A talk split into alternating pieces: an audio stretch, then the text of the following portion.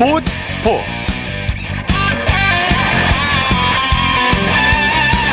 여러분 안녕하십니까? 아나운서 이창진입니다. 프로농구 KGC 인삼공사가 통합 우승을 차지했습니다.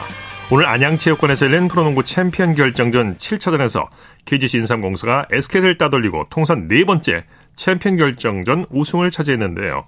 KGC 인삼공사는 정규리그 내내 단 한 번도 1위를 놓치지 않는 와이어 투 와이어 우승을 달성한 데 이어서 챔프전까지 휩쓸어 이번 시즌 최고임을 증명했고요. 통합 우승까지 완성했습니다. 자, 일요일 스포츠 스포츠 먼저 프로농구 챔피언 결정전 소식으로 시작합니다. KBS N스포츠의 손대범 농구 해설위원과 함께합니다. 안녕하세요.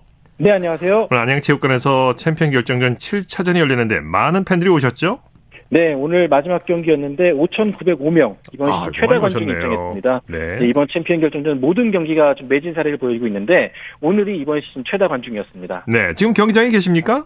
네, 그렇습니다. 방금 경기가 끝났고 예. 어, 워낙 팬들 함성이 아직까지도 그치지 않아서 조용한 곳 찾느라 애먹었습니다. 예, 수고 많으셨습니다. 네. 자, KGC 인삼공사가 SK를 꺾고 챔피언 결정전 우승을 차지했어요. 네, 7차전 이번 시즌 마지막 경기였는데요. 어, 역사에 남을 명승부가 연출됐습니다. 이 마지막 승부까지도 연장전까지 간 접전이었는데 예. 어, KGC 인상공사가 100대 97로 SK를 꺾고 2021년 이후 2년 만에 우승을 차지했습니다. 네, 5차전까지 이제 벼랑 끝에 몰렸던 인삼공사 내리 2승을 거두면서 정상을 되찾았어요. 네, SK가 3승 2패로 앞선 상황이었는데 어, 지난 6차전에서 KGC 인상공사가 후반전 역전승을 일군 이후에 어, 분위기가 많이 올라왔습니다. 예. 오늘 경기에서 선수들이 어, 지난 경기들보다 좀 자신감 넘치는 모습을 보이면서 어, 결국에는 역전 우승을 성공했습니다. 네, KGC 인삼공사가 올 시즌에만 트로피를 3개나 들어 올렸어요. 네, 정규리그 그리고 EASL 동아시아 챔피언스리그였죠. 여기에 플레이오프까지 우승을 거머쥐었는데요. 어, 정규리그 시작하는 날부터 마지막 날까지 한 번도 1위를 놓치지 않는 이 wire to wire라서 우승의 의미, 의미가 있었고요. 또한 동아시아 챔피언스리그에서도 공교롭게도 이 상대가 SK였는데 또 한 번 SK를 꺾으면서 또 정상에 섰습니다. 네, 오늘 경기 말씀하신 대로 그야말로 역대급 명승부를 펼쳤어요. 네, 그렇습니다. 이 마지막까지도 뭐 숨을 쉴 수 없었다고 해도 과언이 아닐 정도였는데요. 어, 사실 4쿼터 1분 여전까지만 해도 SK가 4점을 앞서고 있었지만 이 스펠맨과 오세근 선수의 역전 득점, 역선, 연속 득점에 힘입어서 91대 91로 연장에 돌입했습니다. 네. 하지만 연장전에서는 이 선수들이 고른 활약을 펼친 KGC가 앞섰는데요. 어, SK도 김선영 선수가 맹활약을 펼쳤지만 이 김선영 선수에게 너무 의존했던 부분이 좀 아쉬웠고요. 네. 반면에 KGC는 이 스펠맨과 또 변준영 선수, 오세근까지 고- 골고루 활약을 펼치면서 네. 우승컵을 들어올렸습니다. 네, 선수들이 득점 상황 좀 전해주시죠. 네, 오늘 스펠맨 선수가 그동안의 부진을 딛고 34득점에 리바운드 14개, 블록슛 2개로 맹활약을 보여줬습니다. 또한 변준형 선수가 16득점, 오세근 선수가 20득점을 기록하면서 우승컵에 일조했습니다. 네, 자 KGC 인삼공사의 우승 비결을 좀 살펴보죠. 네, 일단 KGC는 뭐 비록 전성현 선수가 이적했다고는 하지만 이 포지션별로 좋은 선수들이 포진했다는 게 장점이겠죠. 예. 무엇보다 챔피언 결정전 MVP가 된 오세근 선수의 인사이드 여기에 각기 다른 색깔을 보여주고 있는 외국 선수 이 스펠맨과 먼로의 역할 그리고 이번 시즌 MVP 후보로 떠올랐던 변준형 선수 해결사 역할까지 어, 멤, 멤버들 골고루가 또 장점을 갖고 있고 네. 이것을 하나로 아우른 김상식 감독의 리더십도 빼놓을 수가 없었습니다. 네, MVP는 오세근 선수가 차지했네요. 네, 오늘 총 94표 중에 71표를 받으면서 역대 세 번째 챔피언 결정전 MVP를 네. 차게 됐는데요. 이 양동근 선수와 함께 국내 선수 최다 기록을 갖게 됐습니다. 네, 김상식 감독 정말 그 친정팀을 맡아서 새 역사를 썼네요. 네, 또 SBS 출신으로서 오랜만에 또 안양 프랜차이즈로 돌아와서 감독을 맡았는데요.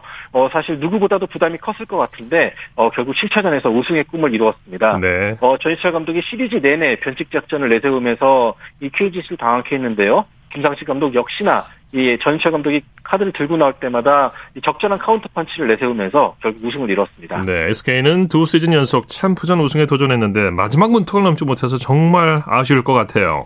그렇습니다. 전희철 감독이 마지막에 좀 눈물을 좀 흘리기도 했었고요. 또 김선형 선수 역시나 좀 못내 아쉬워하는 모습이 보였었는데 네. 어, 하지만 최준용 선수가 부상을 당하고 또 지난 시즌 우승 주역이었던 이 안영준 선수가 군대로 빠진 상황이기 때문에 어, 지금 전력으로 마지막까지 챔피언을 몰아붙였다는 것은 어, 그만큼 역시나 의미 있는 시즌이 아닐까 싶습니다. 예, 소식 감사합니다. 고맙습니다. 프로농구 소식 KBS N스포츠의 손대범 농구 해설위원과 함께했고요. 이어서 축구 소식 전해드립니다. 중앙일보의 김지한 기자입니다. 안녕하세요. 네, 안녕하세요. 잉글랜드 토트넘의 손흥민 선수 크리스탈 팰리스와의 경기에 출전해서 팀 승리에 기여했죠. 네, 토트넘의 손흥민 선수 모처럼 프리미어리그 경기에서 마지막에 웃었습니다. 네. 영국 런던 토트넘 핫스퍼 스타디움에서 열린 프리미어리그 35라운드 홈 경기에서 손흥민 선수 후반 44분까지 경기를 소화했고요. 네. 토트넘도 1대 0으로 승리를 거뒀습니다. 네. 사실 최근에 토트넘은 이 세 경기에서 전반에만 어, 도합 10골을 실점하면서 수비 불안을 드러냈는데요. 오늘 경기에서는 포백 수비로 상대 공격을 끝까지 무실점으로 막아내는 데 성공했고요. 네. 이러면서 한 달 만에 프리미어리그 경기 승리를 거뒀던 토트넘 17승 6무 12패 승점 57점을 기록하면서 프리미어리그 6위에 랭크됐습니다. 네, 후반에 그 손흥민 선수 결정적인 슈팅이 상대 골키퍼의 선방에 막힌 게 정말 아쉬웠어요. 네, 좀 그 공격적인 부분에서는 네. 한 차례 결정적인 기회가 후반 31분에 1대1 기회를 아쉽게 네. 놓친 그런 어떤 상황은 있었습니다만은 그런 또 반면에 후반의 수비에서도 또 인상적인 모습을 그랬죠? 보여줬습니다. 네. 네, 후반 11분에는 최후반까지 뛰면서 상대의 침투 패스를 헤딩으로 끊어냈고요. 또 후반 19분에는 빠른 발을 잘 살리면서 상대 역습을 무산시키는 그런 장면도 보여줬습니다. 네. 어, 경기가 끝난 뒤에 축구 통계 매체 후스코어드닷컴에 따르면 보면은 손흥민 선수는 이번 이 크리스탈 팰리스전에서 유효슈팅 한 차례, 가로채기 두 차례, 크로스 3회 등을 기록을 했고요. 어, 이 매체에서는 평점 6.5점의 평가를 받은 반면에 영국 풋볼 런던은 손흥민 선수를 두고 어, 후반에 헤딩으로 중요한 가로채기를 기록했다라고 하면서 평점 7점을 어, 부여받기도 했습니다. 예. 손흥민 선수의 동선이 대단히 컸습니다. 그렇습니다. 이번 경기에서 결승골을 터뜨린 해리케인 선수 프리미어리그에서 의미 있는 기록을 세웠죠.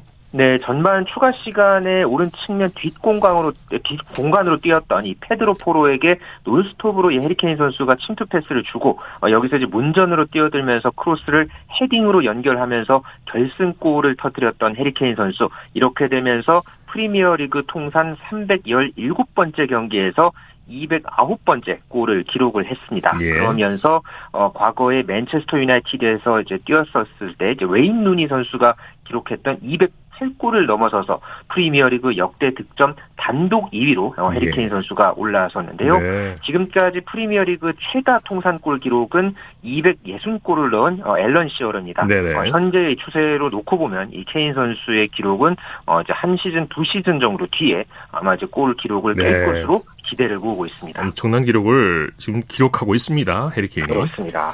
자 그런데 이 경기에서 손흥민 선수를 향한 인종차별 행위가 경기장 내에서 또 발생했다고요? 또다시 경기장에서 있어서는 안 되는 일이 또 벌어졌는데요. 손흥민 선수가 교체 아웃 되면서 이 터치라인 바깥으로 걸어가던 도중에 어, 그 당시에 크리스탈 팰리스의 팬으로 추정되는 인물이 손흥민 선수를 향해서 눈을 찢는 행동을 하는 그런 장면이 어, 중계 화면을 통해서 포착됐습니다. 어, 이 상황을 두고서 토트넘 구단은 공식 채널을 통해서 모든 종류의 차별은 혐오스럽고 용납할 수 없다. 조사를 진행 중이다라고 공식적으로 밝혔는데요. 네. 이전에도 손흥민 선수를 향한 인종차별 행위가 프리미어리그 내에서 큰 문제가 됐었죠. 네네. 그런 가운데서 이번에 과연 뭐 각 구단이라든가 프리미어리그 사무국에서 어떻게 대응할지 어, 꼭 두고 봐야 하겠습니다. 이 팬은 이제 경기장에 못 들어올 확률이 굉장히 높고요. 네. 그래서 선수 유니폼에 No, no Room for Racism이라는 그 영문자가 써 있지 않습니까? 네. 그렇죠. 네. 그럼에도 이게 계속해서 이런 인종차별 행위가 벌어져서 참 안타깝습니다. 네. 자, 울버햄튼의 황희찬 선수 에스턴 빌라와의 경기에 교체 출전했죠? 네, 울버햄튼의 황희찬 선수는 홈 경기 프리미어리그 35라운드 에스턴 빌라와의 경기에서 후반 23분에 교체 선수로 출장을 해서 경기가 끝날 때까지 뛰었습니다.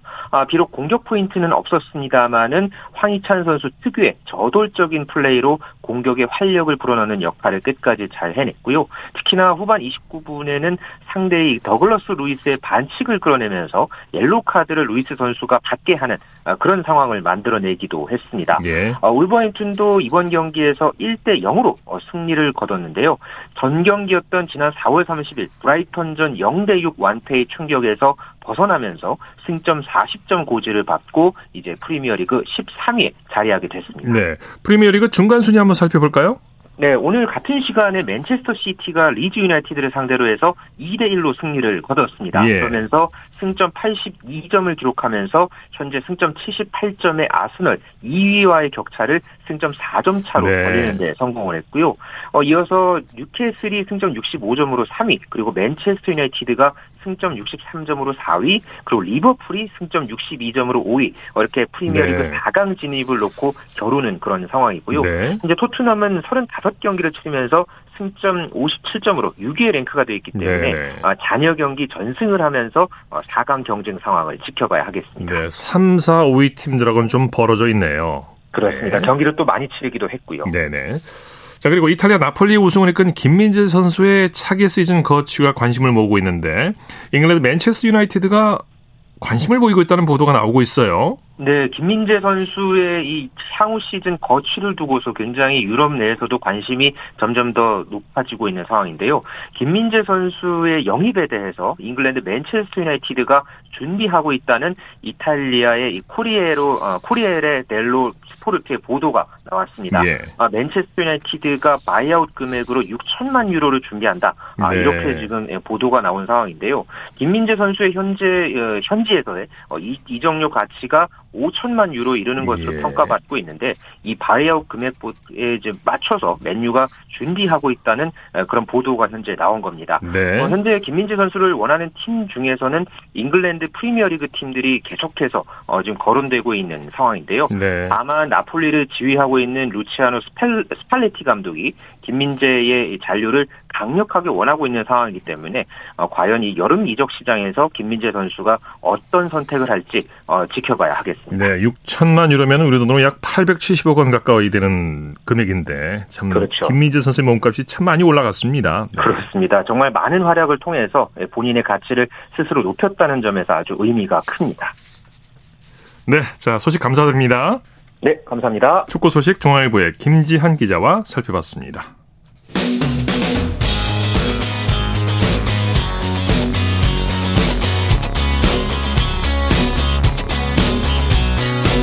따뜻한 비판이 있습니다. 냉철한 분석이 있습니다. 스포츠 스포츠 일요일 스포츠 스포츠 생방송으로 함께하고 계십니다. 9시 33분 지나고 있습니다. 이어서 프리야구 소식 전해드립니다. 스포티비 뉴스의 김태우 기자와 함께합니다. 안녕하세요. 네, 안녕하세요. 오늘도 비로 인해서 두 경기가 취소가 됐죠? 어린이날 시리즈 정말 많은 분들이 기대하셨을 텐데 네. 남부지방의 두 경기 기아와 NC의 창원 경기와 삼성과 롯데의 사직 경기는 오늘도 열리지 못했습니다. 네. 비록 어린이날 시리즈 세 경기가 모두 취소돼서 팬분들이 많이 아쉬워하셨고 네. 네. 많은 준비를 한 구단들도 아쉽기는 마찬가지였는데요. 취소된 경기는 추후에 편성이 됩니다. 내일 휴식일까지 나흘간 경기를 하지 않았기 때문에 투수들은 충분한 휴식을 취할 수 있지만 야수들은 감각적으로 다소한 문제가 문제죠. 있을 수가 있고요. 네. 시즌 막 막판에 일정이 빡빡해진 일정 가능성도 있어서 너무 많이 밀리는 건 사실 팀에게도 그렇게 좋지는 않습니다. 네. LG와 두산의 잠실 더비가 열린 잠실구장으로 가보죠. LG가 큰 점수 차로 이겼네요. 이번 어린이날 시리즈에서 가장 기대를 모았던 잠실 더비죠. 세 경기 중 한 경기만 했는데 오늘 LG가 11대 1로 두산을 크게 이기면서 3연승과 함께 3위 자리를 지켰습니다. 네. 반면 두산은 3연패에 빠지면서 공동 6위로 내려앉았습니다. 네. 초반부터 LG 타선이 대폭발했죠. 그렇습니다. 경기 초반부터 타선이 폭발하면서 경기를 비교적 무난하게 풀어 나갈 수 있었습니다. 1회에 오스틴 선수의 희생 플라이와 오지환 선수의 적시타로 두 점을 뽑아 앞서 나가기 시작하더니 2회에도 5점을 보태면서 두산의 사기를 꺾었습니다. 네. 2회 LG는 박동원 선수의 홈런에 이어서 김현수 선수의 희생 플라이 그리고 오스틴 선수의 석점 홈런이 나오면서 두산 마운드를 괴롭혔고요. 이후에도 차분하게 점수를 보태면서 두산의 추격 의지를 꺾었습니다. 네. 오늘 박동원 선수가 3안타에 2홈런 4타점 오스틴 선수도 4타점을 기록하면서 팀 타선을 이끌었고요. 김민성 선수도 3안타를 보탰습니다. 팀 전체적으로 12안타, 11득점을 뽑아, 뽑아내면서 효율적인 공격을 했습니다. 네, 특히 박동원 선수는 홈런 부문 1위에 올라섰네요. 올 시즌을 앞두고 LG와 계약을 했던 박동원 선수죠. 계속해서 장타력을 과시하고 있습니다. 오늘 2회와 5회 각각 홈런을 터뜨리면서 시즌 6번째 홈런과 7번째 홈런을 하루에 기록했습니다. 네. 홈런 7개, 아직 시즌 초반이긴 하지만 홈런 부분 단독 선두까지 올라섰고요. 박동원 선수의 포지션이 아무래도 수비 부담이 큰 포수라는 점을 감안하면 더 값어치가 있다고 할 수 있겠습니다. 네, 그리고 LG 선발 켈리 선수의 투구도 아주 좋았어요. 그렇습니다. 오늘 투타의 밸런스가 굉장히 돋보였던 LG였는데요. 타선 지원을 등에 업은 선발 케이시 켈리 선수도 좋은 투구 내용으로 팀 승리를 이끌었습니다. 오늘 7이닝 동안 8개의 안타를 맞기는 했지만 위기 상황을 잘 정리하면서 1실점으로 버텼고요. 시즌 두 번째 승리를 거뒀습니다. 네. 시즌 초반 켈리 선수답지 않은 투구로 우려가 좀 있었는데 일단 오늘 반등의 계기를 마련했다는 점에서 LG는 1승 이상의 성과를 거뒀다고도 볼 수 있겠습니다. 네. 두산은 선발 곽빈 선수에게 기대를 걸었는데 부상 부상으로 자진 강판했죠? 네, 두산 입장에서는 1패 이상의 우려를 남긴 대목이 바로 여긴데요. 예. 팀의 토종 에이스 역할을 하고 있었던 곽빈 선수가 오늘 2회에 허리 통증으로 자진 강판했습니다. 허리가 좋지 않은 상황임에도 오늘 경기에 나섰지만 전체적으로 곽빈 선수답지 않은 피칭을 했었는데 결국 허리 통증으로 자신의 임무를 완수를 못했고요. 1과 3분의 1이닝 동안 6실점하면서 패전도 않았습니다. 네. 자, 그쪽에서는 SSG가 키움을 상대로 어린이날 3연전을 싹쓸이했네요. 이번 비를 피해간 유일한 구장이죠. 고척에서는 SSG가 연장 10일의 혈투 끝에 키움을 7대 6으로 누르고 이번 예. 주말 시리즈를 모두 가져갔습니다. 지난해 한국 시리즈 상대팀이었던 키움을 상대로 올 시즌 전승을 이어갔고요. 예. 오늘 승리로 리그에서 가장 먼저 20승 고지를 밟은 팀이 됐습니다. 네. 반대로 키움은 4연패에 빠지면서 8위까지 내려앉았습니다. 네, 양 팀이 그야말로 대혈전을 벌였어요. 오늘 경기 초반부터 실책이 양팀 모두 나오면서 마운드가 참 어렵게 풀렸는데요. 네. 오늘 양팀 합쳐서 25안타가 나왔고 여기에 6개의 실책이 끼면서 경기 양상이 어지럽게 흘러갔습니다. 마지막에 웃은 건 SSG였는데요. 5대 6으로 뒤진 7회 대타 한유섬 선수의 동점 적시타가 나오면서 경기를 연장으로 끌고 왔고 연장 11회에는 한유섬 선수가 다시 희생 플라이로 역전 점수까지 내주면서 네. 팀 승리를 이끌었습니다. 네, SSG 선발 송영진 선수는 좀 부진했는데 불펜진이 잘 막아줬죠? 송영진 선수가 수비 도움도 못 받았고 여기에 네. 빗맞은 타구들이 안타로 연결되는 등 운까지 따라주지 않은 상황에서 오늘 3과 3분의 2이닝 6실점 4자책점으로 다소 부진했는데요. 이어 마운드에 오른 임준, 임준섭, 박민호, 고효준, 최민준, 백승건 선수가 남은 이닝을 무실점으로 합작하면서 팀 승리의 발판을 놨습니다. 오늘 필승조가 연투에 걸려서 출전이 어려운 상황이었는데 나머지 선수들이 힘을 내줬습니다. 네, 하나는 KT를 꺾고 꼴찌 탈출에 성공했네요. 대전에서는 한화가 KT를 6대 2로 누르고 드디어 탈골지에 성공했습니다. 네. 한화는 시즌 첫 4연승의 신바람을 냈고요. 반대로 부상자가 너무 많은 KT는 최하위까지 쳐졌습니다. 네, 한화 선발 문동주 선수와 김서현 선수의 위력이 빛났죠? 네, 하나뿐만 아니라 KBO 리그에 큰 기대를 모으고 있는 두 어린 투수죠. 네. 문동주 선수와 김서현 선수가 강속구를 뽐내면서 팀 승리에 공헌했습니다. 네. 문동주 선수가 그간 득점 지원을 잘 받지 못했는데 오늘은 초반부터 팀 타자들이 힘을 내줬고요. 문동주 선수도 5이닝 1실점으로 잘 던지면서 시즌 두 번째 승리를 거뒀습니다. 네. 오늘 구단이 발표한 문동주 선수의 최고 구속이 무려 159.9km입니다. 네. 엄청나군요. 그렇습니다. 예, 두 번째 투수로 나선 김서현 선수도 1이닝 2탈삼진 무실점으로 좋은 모습을 이어갔습니다. 네, 오늘은 한화의 하위 타선에서 잘해줬어요. 그렇습니다. 7번에 위치한 이진영 선수가 3타수 2안타 2득점을 기록하면서 활로를 뚫어줬고 8번 오선진 선수도 2안타 그리고 9번 유로결 선수도 3타점을 기록하면서 오늘 하위 타선이 굉장히 활발했습니다. 네. 한화는 그 외에도 노시환 선수가 2안타 2타점, 정은원 선수도 2득점을 기록했습니다. 네. KT의 부진의 원인을 좀 살펴볼까요? 아무래도 부상자들이 너무 많아서 그렇죠. 제 전력을 구성하지 못하는 게 가장 크다고 볼 수가 있겠는데요. 네.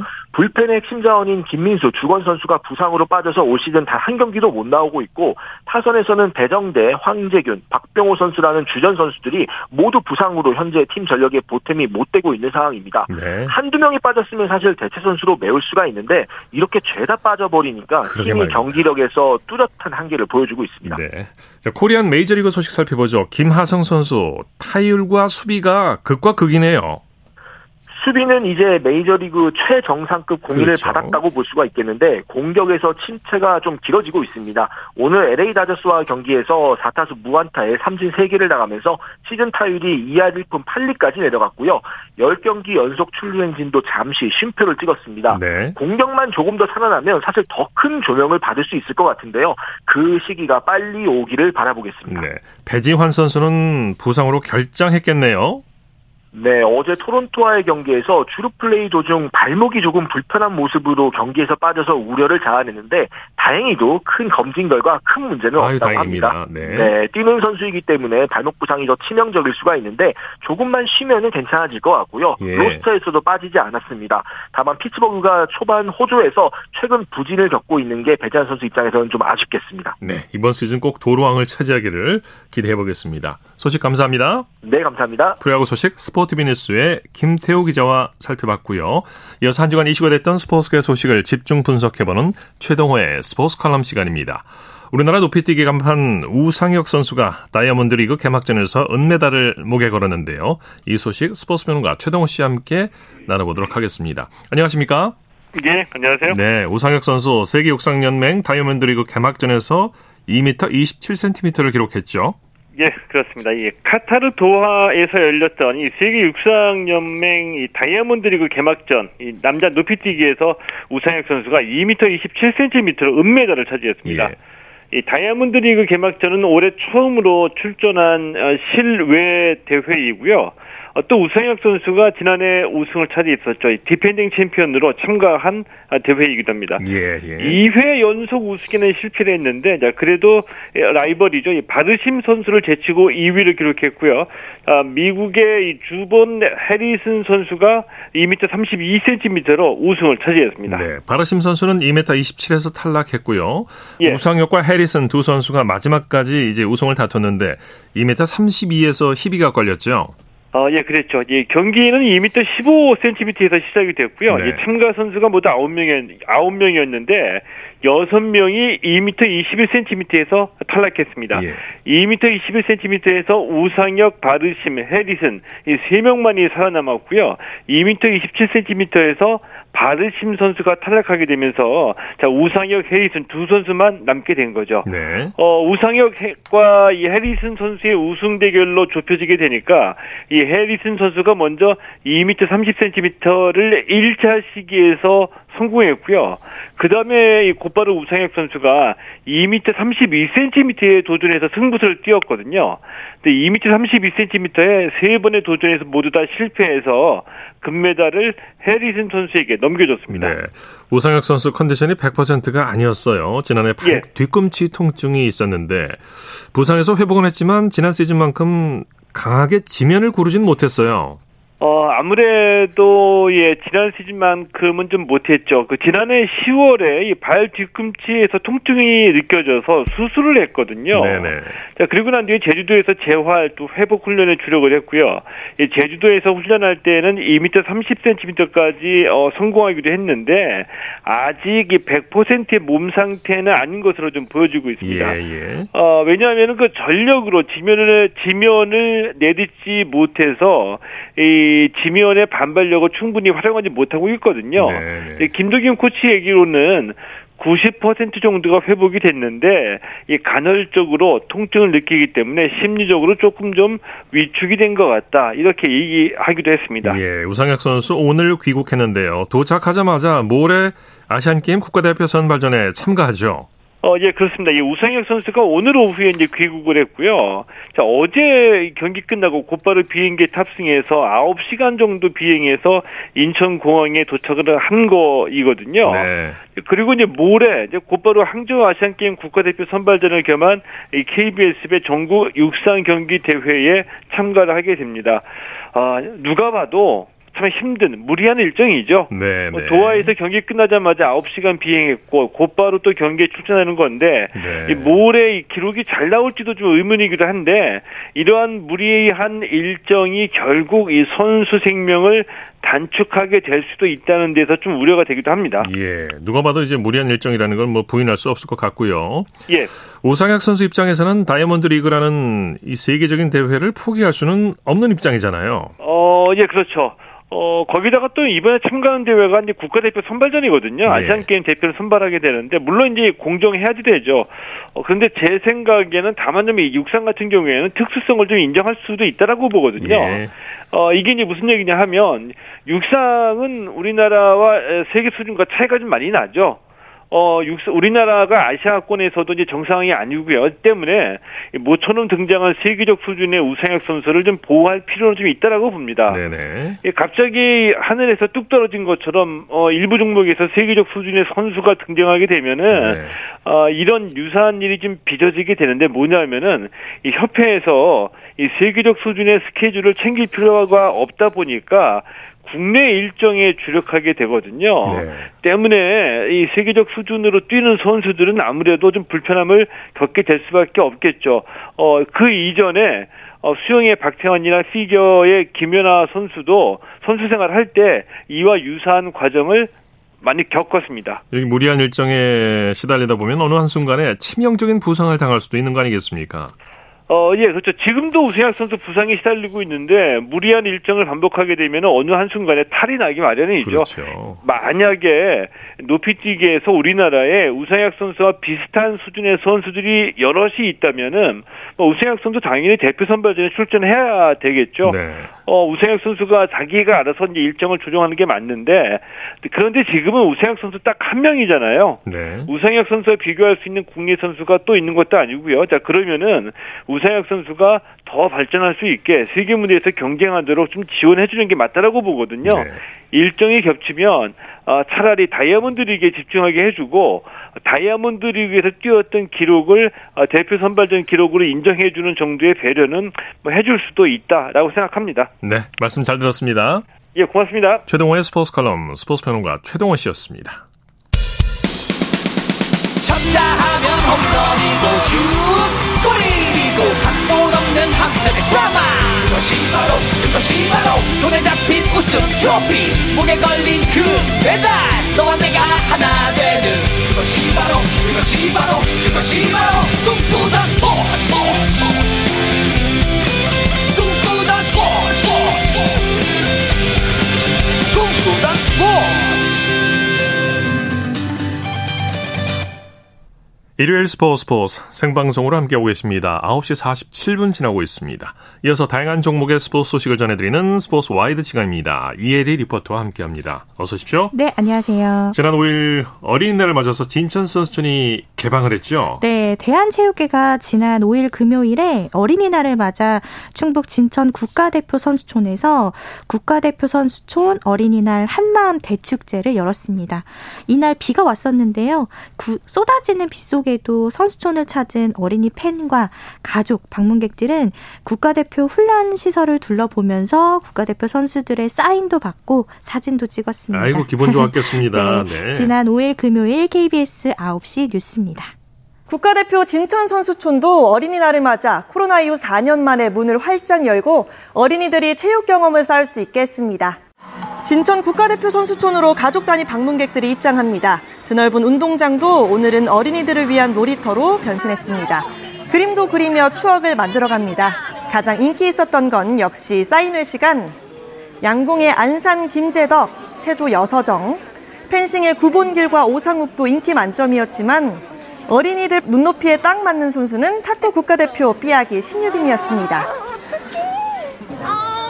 먹었어요. 네, 근데 퇴근까지밖에 어린이들은 선수촌의 시설을 둘러보며 미래의 국가대표를 꿈꿨습니다. 네. 이번에는 쇼트트랙 소식 준비하셨다고요? 네. 지난 1일 월요일에 김선태 전 중국 쇼트트랙 대표팀 감독이 성남시청 빙상단 사령탑으로 선임됐습니다. 예. 이 성남시는 실력과 리더십을 포함해서 여러 요소를 종합 심사했고 4명의 지원자 중에서 김선태 전 감독을 최종 합격자로 뽑았다고 밝혔습니다. 예. 이김 전 감독은 2018 평창 동계올림픽에서 우리 쇼트트랙 대표팀을 이끌었고요. 2020 2022 베이징 올림픽에선 중국 대표팀 감독으로 활동했습니다. 지난 1일 월요일 KBS 9시 뉴스입니다.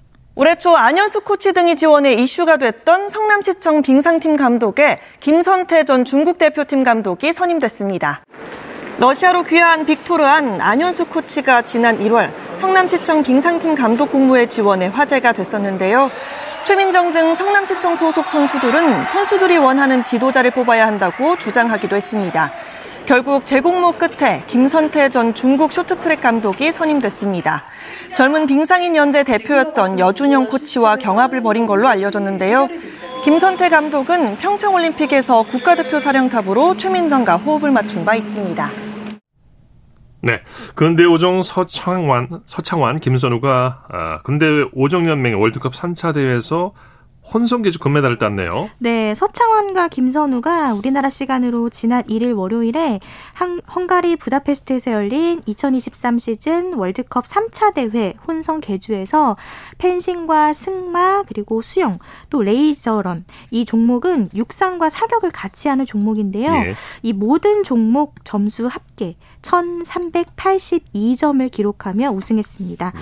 우리나라는 이 대회 남자 개인전에서 전웅태가 금메달을 목에 건 데 이어 혼성 계주에서도 우승하면서 금메달 2개를 수확했습니다. 한편 3차 대회를 마친 대표팀은 오는 9일부터 14일까지 불가리아 소피아에서 열리는 월드컵 4차 대회에 참가합니다. 네. 장수정 한나래조가 일본 캥거루컵 테니스 복식에서 우승했어요. 네, 장수정 한나래조는 우리나라 시간으로 어제 일본 기후현 기후시에서 열린 국제 테니스 연맹 캥거루컵 인터내셔널 레이디스 오픈 복식 정상에 올랐습니다. 대만을 2대 1로 이겼습니다. 네. 이미 장수정과 한나래는 지난 4월 고후 오픈에서도 복식 우승을 합작했는데 올해 두 번째 복식 우승컵을 품에 안았습니다. 네. 육상의 이재성이 KBS배 전국 육상 경기 대회 첫날 100m 결선에서 우승했죠? 네, 이재성이 지난 5일 금요일에 경상북도 예천군 예천 스타디움 육상 경기장에서 열린 대회 남자부 100m 결선에서 10초 37로 가장 먼저 결승선을 통과했습니다. 한편 여자부 100m 결선에서는 김다은이 11초 73으로 우승했습니다. 네. 김 선수는 동시에 종전 11초 84를 넘어 서 대회 신기록도 작성했습니다. 네. 또한 여자 고등부 해머 던지기 결선에서는 김태희가 58m 84를 던져 13년 만에 여고부 우리나라 기록, 종전 기록이 57m 74였는데요. 이 기록을 갈아치웠습니다. 네. 여자 멀리뛰기에서는 이희진이 라이벌 유정미에게 7cm 차로 승리했네요. 네, 이희진이 오늘 같은 대회 여자 대학 일반부 멀리뛰기 결선에서 6m 13을 뛰어 6m 06을 기록한 유정미를 제치고 우승했습니다. 네. 이번 대회는 항저우 아시안 게임 선발전을 겸했고요. 이희진은 이날 승리로 대표 선발 우선 대상자로 뽑혔습니다. 네, 스포츠와이드 이혜리 리포터와 함께했습니다. 수고했습니다. 네, 고맙습니다.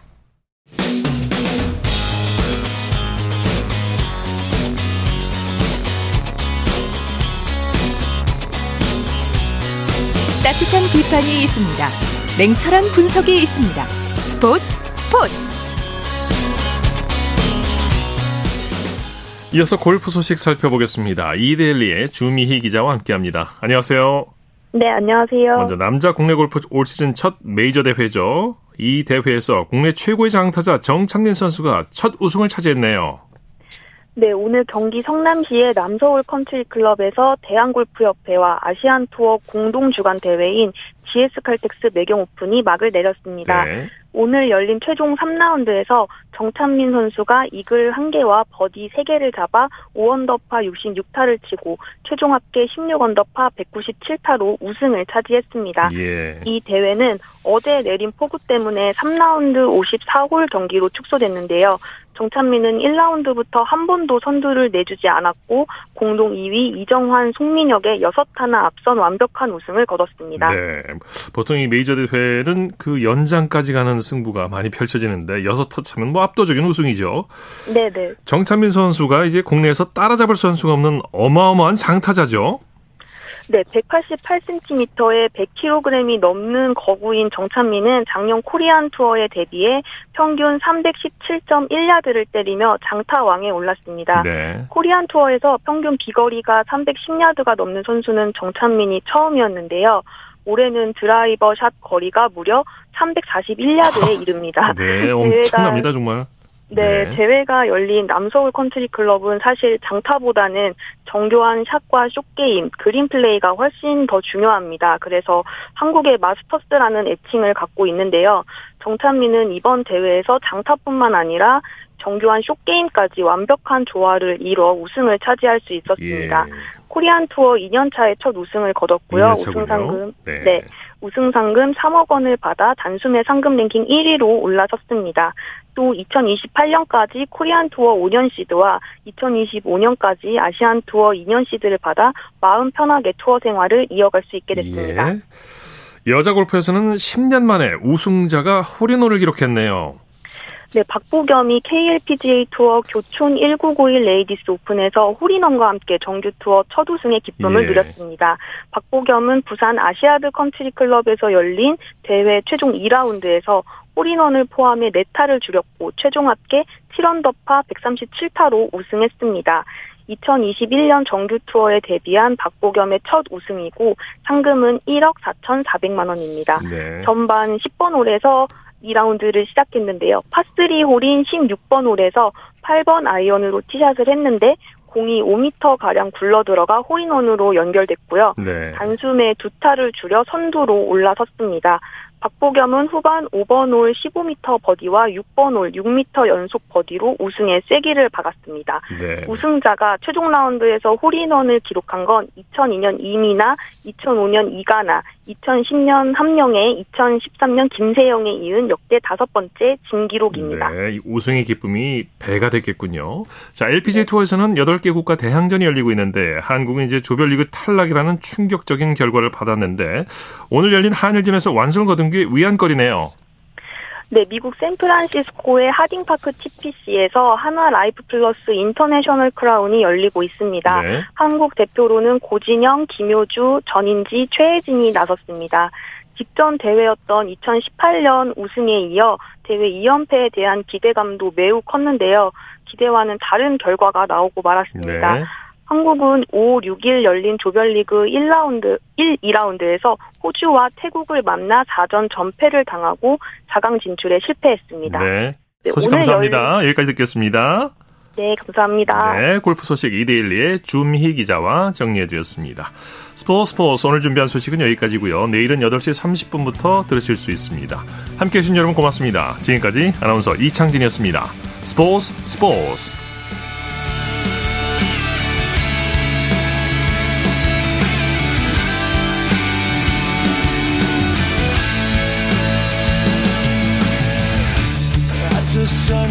down in front of me